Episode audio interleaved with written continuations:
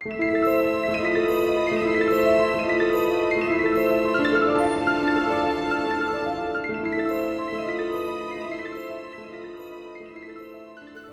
til Forlæst, podcasten, hvor vi lytter os tilbage i litteraturhistorien på jagt efter de klassiske fortællinger, som stadig kan vækkes til live. Mit navn er Bjarke Sølverbæk, og i dette afsnit begynder vi så småt på årets julesæson, men med en fortælling, der også rummer et møde med en kat. I juleaften i hønsehuset af Sofus Schandorf fra 1886 møder vi skarns unge Ludvig, som forsøger at finde noget at tage sig til juleaften. Og på hans vej finder han både en kat og sin helt egen form for julestemning. God fornøjelse.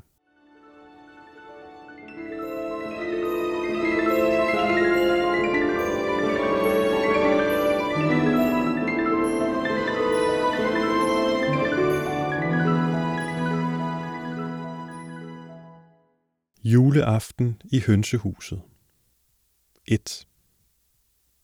Bolette i R. Fattighus havde en uægte søn, som hed Ludvig, og som boede hos moderen i fattighuset.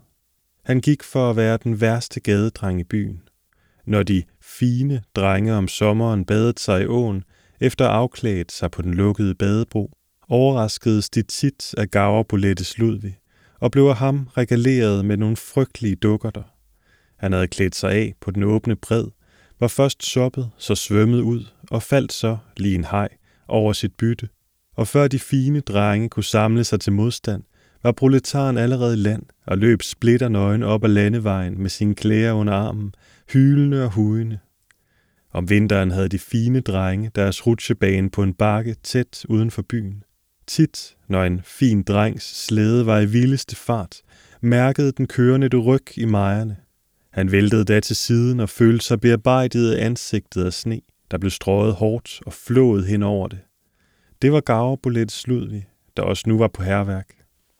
I friskolen kunne han aldrig nogensinde et ord af sine lektier, men om sommeren morede han sig med bedrifter, som at stikke en levende frø eller skinnet af en røget sild i lærerens baglomme eller fylde hans hat med oldenborg. Pryl af læreren bed ikke på ham og læreren holdt op med at pryle Gaverbolettes Ludvig fra den dag af, da han under en strambuksforretning følte et bid i lægen. Så ærligt ment, som var det en benehund, han var kommet for nær. Men siden den dag var drengen ikke slet så ondsindet, og hans uvågenheder havde en mindre underartet karakter. Hans moder, den kale høje og føre gaverbolette med det store røde beskæggede ansigt, kunne pryle sin dreng mør, når hun tog sig det for. Men hun var kun lidt hjemme. Hun måtte ud som vaske- og rengøringskone for at bjerge føden. Kun enkelte gange, når hun fik at vide, at drengen havde slået ruder ind i fattighuset, eller var strejfet rundt i byen og havde forsømt skolen, tog hun et tag i hans arm, vred den med sin vældige hånd, og knoerne bearbejdede da hans overarms muskler, så der sad blå pletter længe efter. 2. Det var juleaften. En tæt tåge hang hen over byen som en sky over et fjeld. Genboerne kunne ikke se over til hinanden. Stenbroen var fedtet glat. Folk drev om som uformelige matmørke afbrydelser af den store, klamme masse, der fortærede alle faste omrids, alle farver. Den lugtede surt, som emmen i et vaskerhus eller bryggers. I købmændenes boder, som fra den tidlige morgenstund var fyldt af landboere, der gjorde indkøb til højtiden, brændte lys. De glodede løjerligt ud i tågen. Den højrystede tingen og prutten, snapseglassenes klinken lød, som om den fangede sig et uldent tæppe. Det eneste, som, alt mens det led højere op ad dagen, kunne gøre sig gældende i denne altomfattende ensformighed, var duften af de æbleskiver, som bagtes overalt. Siden varieredes den af duft af gåsesteg fra de velhavende huse, ribins eller svinesteg fra middelstandens, klipfisk fra småfolks køkkener. Af og til gav rødkålen sit bidrag til det duftende kor. Gennem dette eltefører for neden, for oven, rundt omkring til alle sider, havde Gaver Bolette Sludvig været om fra den tidlige morgen. Hans moder havde ikke været hjemme i fattighuset i flere dage. Hun havde haft rengøring og vask og besørg, sidst hos en velhavende sneker, Jørgen Rasmussen, og der var hun indbudt til at spise julenadver. Drengen var naturligvis fri for skole. Tidlig var han gået ud uden nogen fast plan, men det forsæt havde han fattet, at få så meget kommers ud af sin fridag som muligt. Men der var ingen fine drenge på gaden, som han kunne chikanere. Hans kollegaer, gadedrengene, interesserede ham mindre. Da han havde været op og slås med en 3-4 stykker, blev han ked af den ensformige sport. Så havde han drevet det til at spænde ben for en tjenestepige, så hun faldt med sin kurv, og derefter vekslede nogle skældsord med hende. Det var lykkedes ham at sætte sin store, smussige tøffelhæl på en nedfalden snip af damens kjoleslæb.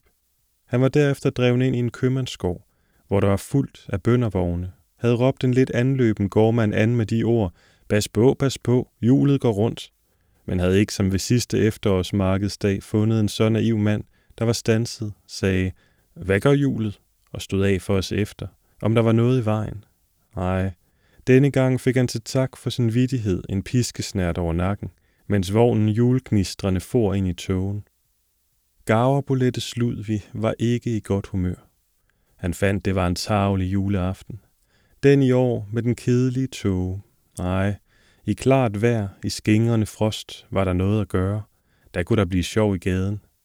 Han drev videre om, time efter time, fik ved at liste sig ind i et par af de halvmørke, af bønder oplyste butikker, lejlighed til at rapse et par formelys, et krammerhus rosiner, og ved at smutte ind i en simpel beværtning bag en bundes brede ryg til at negle fire store stykker brun sukker fra en underkop, samt en æske tændstikker, som stod i vindueskarmen. Gaverbolettes vi plejede nemlig, når han kedede sig og ikke vidste nogen bedre beskæftigelse, at stryge tændstikker af, en for en. Så gik den tid dog med en slags afveksling, knald og fut. Men herre Gud, skulle det være hans sidste håb til en juleaftens morskab? I fjor havde han dog hjemme i fattighuset spist grød og flæsk sammen med sin moder, og fået sød mjød til, og havde haft følgende ekstra glæder. Og køre som påtvungen gæst i slæde med tre fine drenge om dagen, om aftenen at traktere det gamle fattighuslem, rebslager sætler, med en flaske brændevin, han havde stjålet fra en disk, så samme værdige olding havde gennemgået alle drukkenskabens stadier. Sang, dans, Vemodig gråd ved mindet om gamle kærester og bedre dage, opblussen af ungdomsmodet, så han ville pryle sine kollegaer i fattighuset.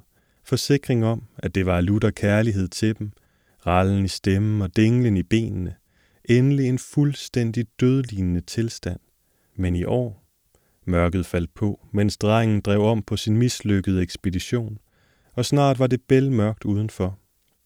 Inden for alle ruder sås lys, Bag nogen lød klaverspil, bag nogen sang, bag andre højrystet tale. Barnelatter, raslen med glas og porcelæn. Gaverbulette slud vi gled ene gennem togen som en mat skygge over en væg i et halvmørkt rum. Og hvor så de tigerne ud, alle disse oplyste ruder. Skulle han drive en sten mod et par af dem? Han var lige ved det et par gange, havde bukket sig og fået fat på en sten, men han nåedes med at bruge gadesnavs og kaste det på dørene. Måske tittede bevidstheden om det håbløse i en ene kamp mellem ham og alle byens huse frem hos ham. Det ville dog ende med, at han blev taget af politiet, og stort skår kunne det jo ikke gøre i beboernes juleglæder, men rodet blev splindret. Modet sank mere og mere i Gaverbolettes Ludvig. I hans poideer til gavtyvestreger aldeles tomme hoved, sivede med luftens fugtighed en underlig my forknythed ind – noget han ellers aldrig kendt til. Havde han ikke holdt fast ved den eneste moralske følelse, han havde, afsky og foragt for de pibeunge eller tøsedreng. For vist ville Gaver Bolettes Ludvig have sat sig på en af de store afviserstene i postgårdens indkørselsport og lettet sig i gråd, som han da rimeligvis havde forseret op til vilde brøl og skrål for at overdøve noget ægelt noget, der lå og gjorde ondt inde i ham. Han ville hisse sin ejerskab og uartighed op mod dette indvendige, som var ham det ubehageligste af alt. For det gjorde lige så ondt som svigen af det brændsår, han havde fået for et halvt år siden, da en smededreng fik ham listet til at røre ved et uskyldigt udseende stykke jern, men som var glohit. Det var en hævn, fordi Gaverpolette slud ved en dag havde sparket til et vognhjul, som smededrengen rullede ned ad gaden, så det faldt om og slog ham over benene. Drengens moder havde aldrig været øm mod ham, men hun var dog den eneste, han hørte til, og som hørte ham til. Han vidste, hun var hos sneker Jørgen Rasmussen, vidste også, hvorfor hun ikke ville eller turde tage ham med. til det ry, han stod i, var ham bekendt. Han var hoven på sin vis, og han ville, det svor han en drøg ed på, ikke på nogen måde prakke sig på den høvlespånsfiler Jørgen Rasmussen eller hans tykke kone. Alligevel kunne drengen ikke lade være med stadig at komme tilbage til Sankt Bensgade. Jørgen Rasmussen boede i enden af den, længst fra torvet.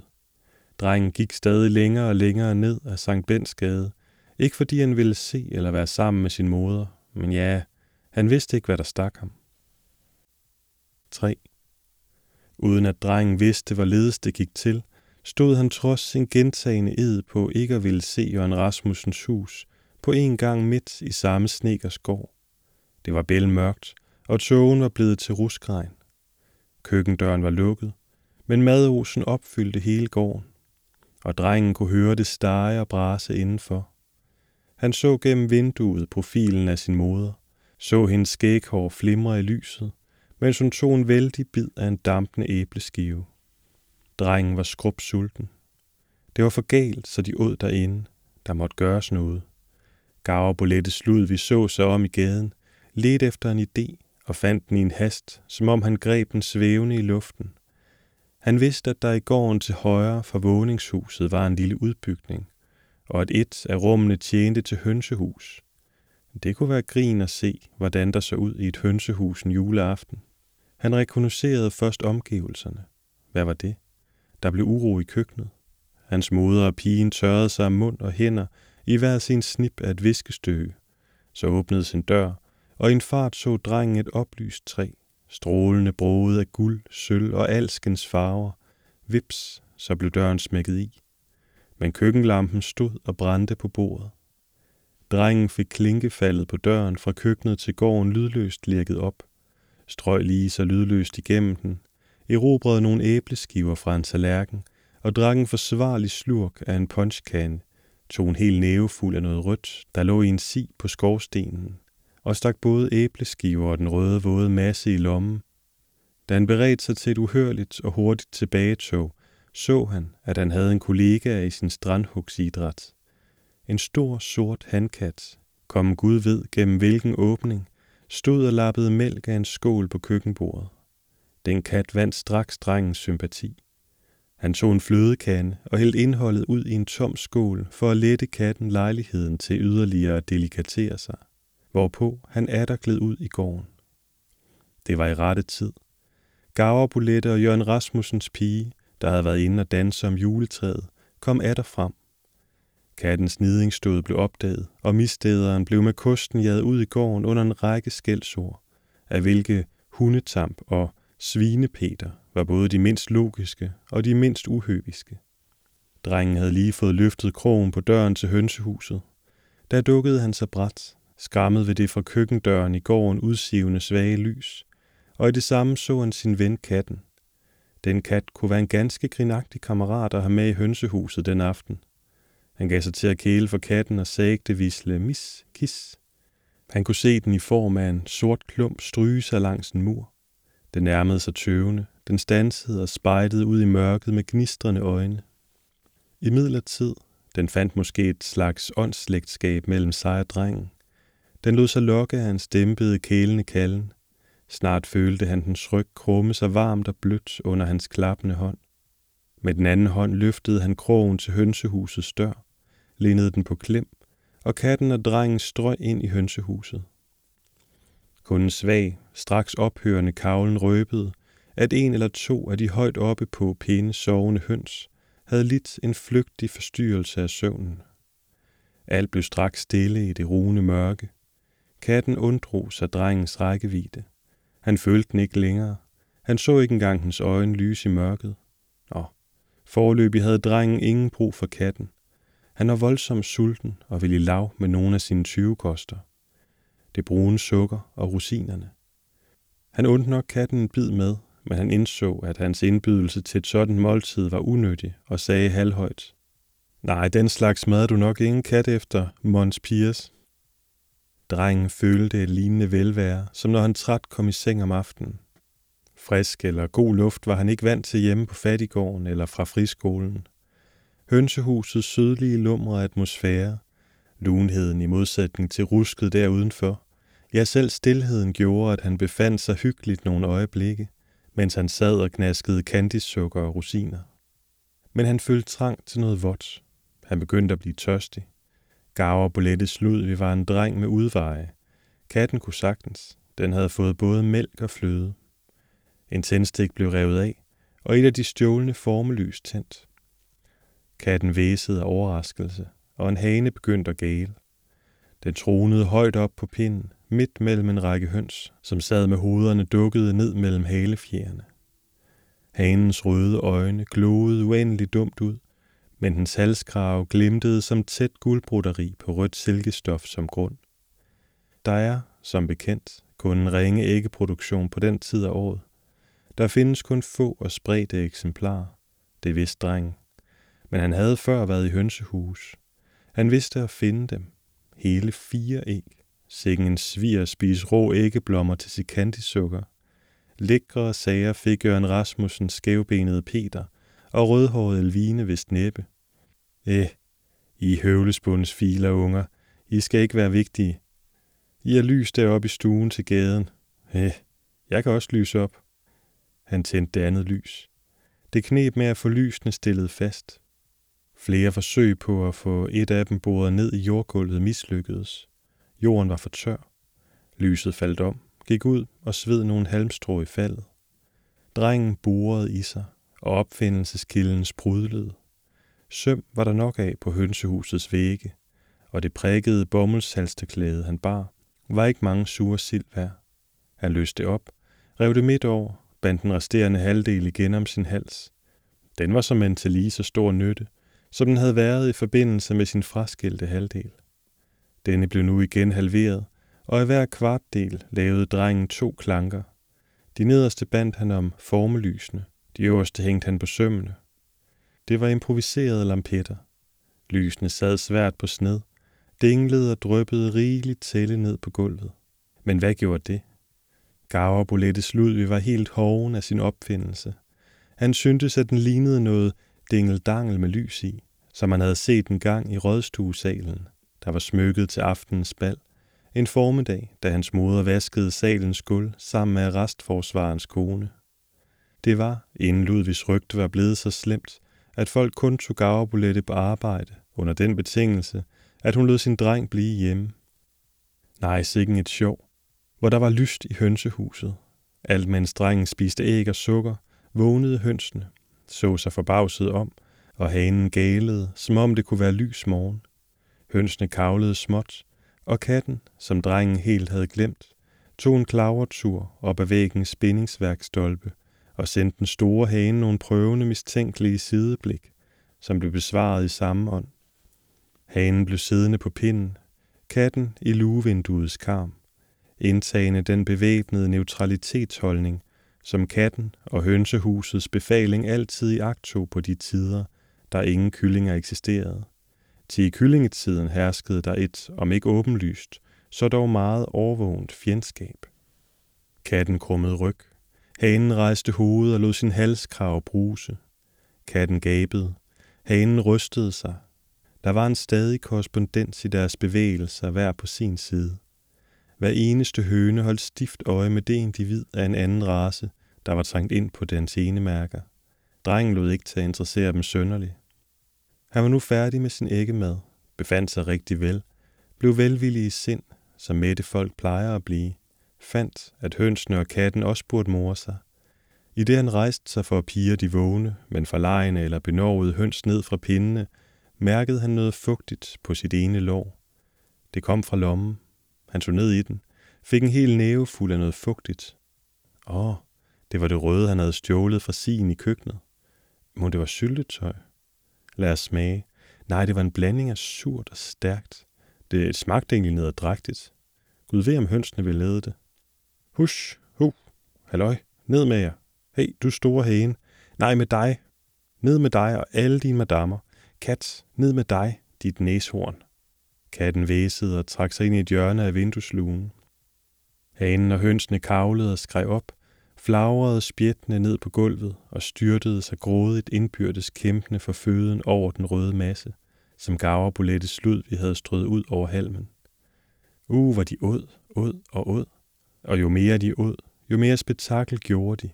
Drengen kavlede, galede og vinede om kap med hønsene, for om mellem dem som deres kammerat. Kun katten blev siddende med krum ryg, glående ned på det hele med en mefistofelisk mine. Havde den kunne synge partiet af Gunus Faust, ville den have omsat baspartiet i kattediskant og sunget Fanden fører ballet op. Hønsene blev lystigere og lystigere. Hanen blev erotisk. Der foregik ubeskrivelige episoder midt under den vilde dans. Det var første gang, at Gaverbolettes Ludvig fik indtrykket af, at høns var fugle. Sådan fløj de, under vingebasken og halløj. Han lejede tage fat med dem, nåede stunder at rykke en vingefjer ud, stundom at gribe den store hane om benet.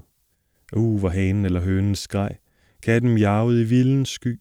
De høns, som ikke for øjeblikket var med i den vilde jagt, ud af den røde masse. Drengen var beruset af bevægelsen, larmen, vildskaben. Han skreg og vinede, overdøvede alt den galen og kavlen, for om som en besat, greb ned i, hvad der lå på gulvet, kylede det til alle sider, lå og sang, og derfor vil jeg slås som tapperlandssoldat. Hurra, hurra, hurra. Han anede intet, sansede intet. Han og hønsene var lige besatte under den infernalske juleleg, han førte op. Hvad nu? Det dundrede på døren. Lad dundre, jeg dundrer igen, og drengen dundrede med begge støvlehælene en trummevirvel på indersiden af hønsehusets dør, alt mens han bestandig irriterede hønsene til at flagre og rende omkring. Hvem er i hønsehuset? lød det ude fra den anden side af døren med en dyb røst. Drengen kendte røsten. Det gik op for ham, at den varslede ham ørefin og hug. Men han var så lyrisk begejstret, at han betragtede slige dagligdags ting som ubetydeligheder. God aften og glædelig jul, gaver Bolette, brølte han ud gennem døren. Udefra lød det. Nej, aldrig så længe jeg har levet, og lige til jeg skal gå her fra denne verden, har jeg kendt mag til asen best. Drengen råbte. Tak, mutter, tak, i lige måde. Du skal få lige så mange hug, som dit liv kan tåle. Tak, mutter. Vent bare til det bliver frostvær, så varmer det så yndigt. Vil du dukke op, din svineplanet? Vær sardig, mutter. Nå, god aften. Det er Jørgen Rasmussens Trine. God aften, Trine. Gaverbulette og tjenestepigen Trine havde op fra køkkenet hørt den usædvanlige bevægelse i hønsehuset, set en lysstribe i dørsprækken, og Gaverbulette havde straks haft en anelse om, at hvis der var nogen i den hele by, som kunne gøre sådan et spektakel i Jørgen Rasmussens hønsehus, måtte det være Lødvig. Trine og Gaver Bolette kom ind. Drengen lukkede dem op. Nej, hør, ved du hvad, Bolette? sagde Trine. Der er min sæl lampetætninger på væggen. Se, Bolette, se hønsene, hvor de skaber sig. Se den store hane. du, Bolette, se hvor den, puh, den var, den er, ti stille, Trine. Der er et barn til stede. Puh, sådan en som Lodvig. Han ved lige så god besked som hanen. Hold din kæve i, Trine. Hvad der er noget i et, Bolette. Hurra for Trines to børn, råbte drengen. Der kan du selv se, Bolette, sagde Trine. Du er et bæst, sagde Bolette til sin søn. Øh, men du, Trine, sikken hønsene skaber sig. Sikken de render. Høns, som ellers er sådan nogle søvnige bæster. Øh, og de dingler, Trine. Gud hjælp mig, om de ikke dingler. De er. De slupper noget rødt i sig, Bolette. Du lød vi, hvad er de slupper i sig? Det er bare syltetøj, Trine, sagde drengen. Trine greb efter det røde, lugtede til det og sagde, Bolette ved den levendes. Det er de solbær, som har været på brændevin. Dem, som jeg hældte ud i morges. Det er dem, at hønsene er blevet en fuld af. Men hvordan er de solbær kommet herned? Vi har snuppet dem, sagde drengen. Han kunne ikke holde sin selvfølelse tilbage. Trine sagde, ja, hør Bolette, hvis den dreng ikke er et geni, så vil jeg aldrig. Have fået to børn, brølte drengen. En med vormand Hermann Petersen Hermann og en med Trine langede ham en over nakken. Moderen ville fuldstændig gøre afstraffelsen med en ørefin, men drengen stak i en fart to fingre i en æggeskal, som han holdt op for sig som et skjold. Hønsene kavlede voldsomt op, løb dinglende om, berusede som de var blevende af de alkoholholdige solbærrester, og Gaverbolettes forarvede forbavselse døvede hendes slagfærdighed. Hun sagde til Trine, han har et æg, den hundetunge. Den store Trine brød ud i en forfærdelig skokkerlatter. Knep den lige så store og endnu fører og gaverbulette i armen og fremarbejdede ordene.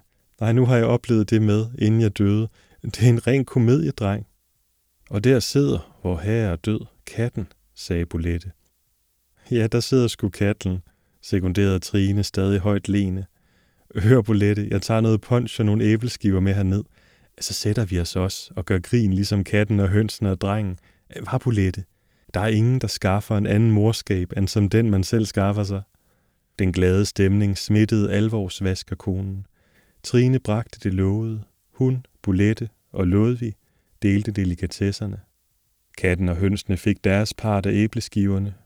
Ponsen virkede på menneskene som solbærne på hønsene.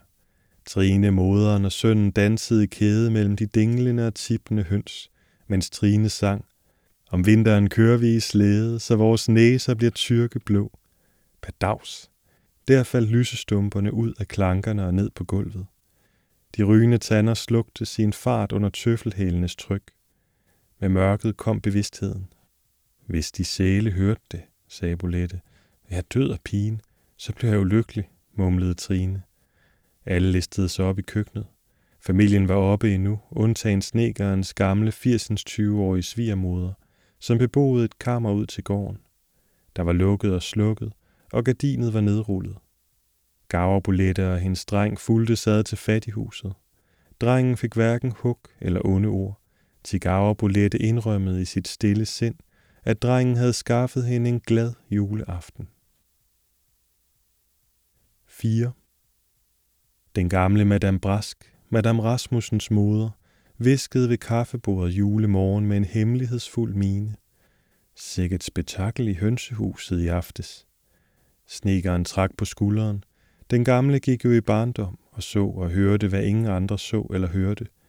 Der var lys, sang og dans dernede, vedblev Madame Brask. Ja, jeg tror det nok, sagde snegeren og gik ud af stuen, mumlende. Åh, slud. Madame Brask viskede til sin datter. I min tid satte man mad ud til, øh, til disse her småfolk juleaften. Nu skal man være så oplyst. Men jeg har været i hønsehuset til morgen, og der lå fire tomme æggeskaller og to lysestumper i halmen. Og så vil I endda sige, at der ikke er andet til, end hvad man kan tage og føle på. Hvem tror I, der holdt julenader der? Og hønsene var ikke til at få vågne.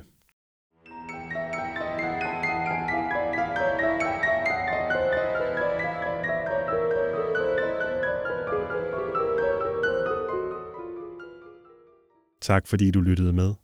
Hvis du vil vide mere om Sofus Schandorf, kan du læse mere på forlæst.dk.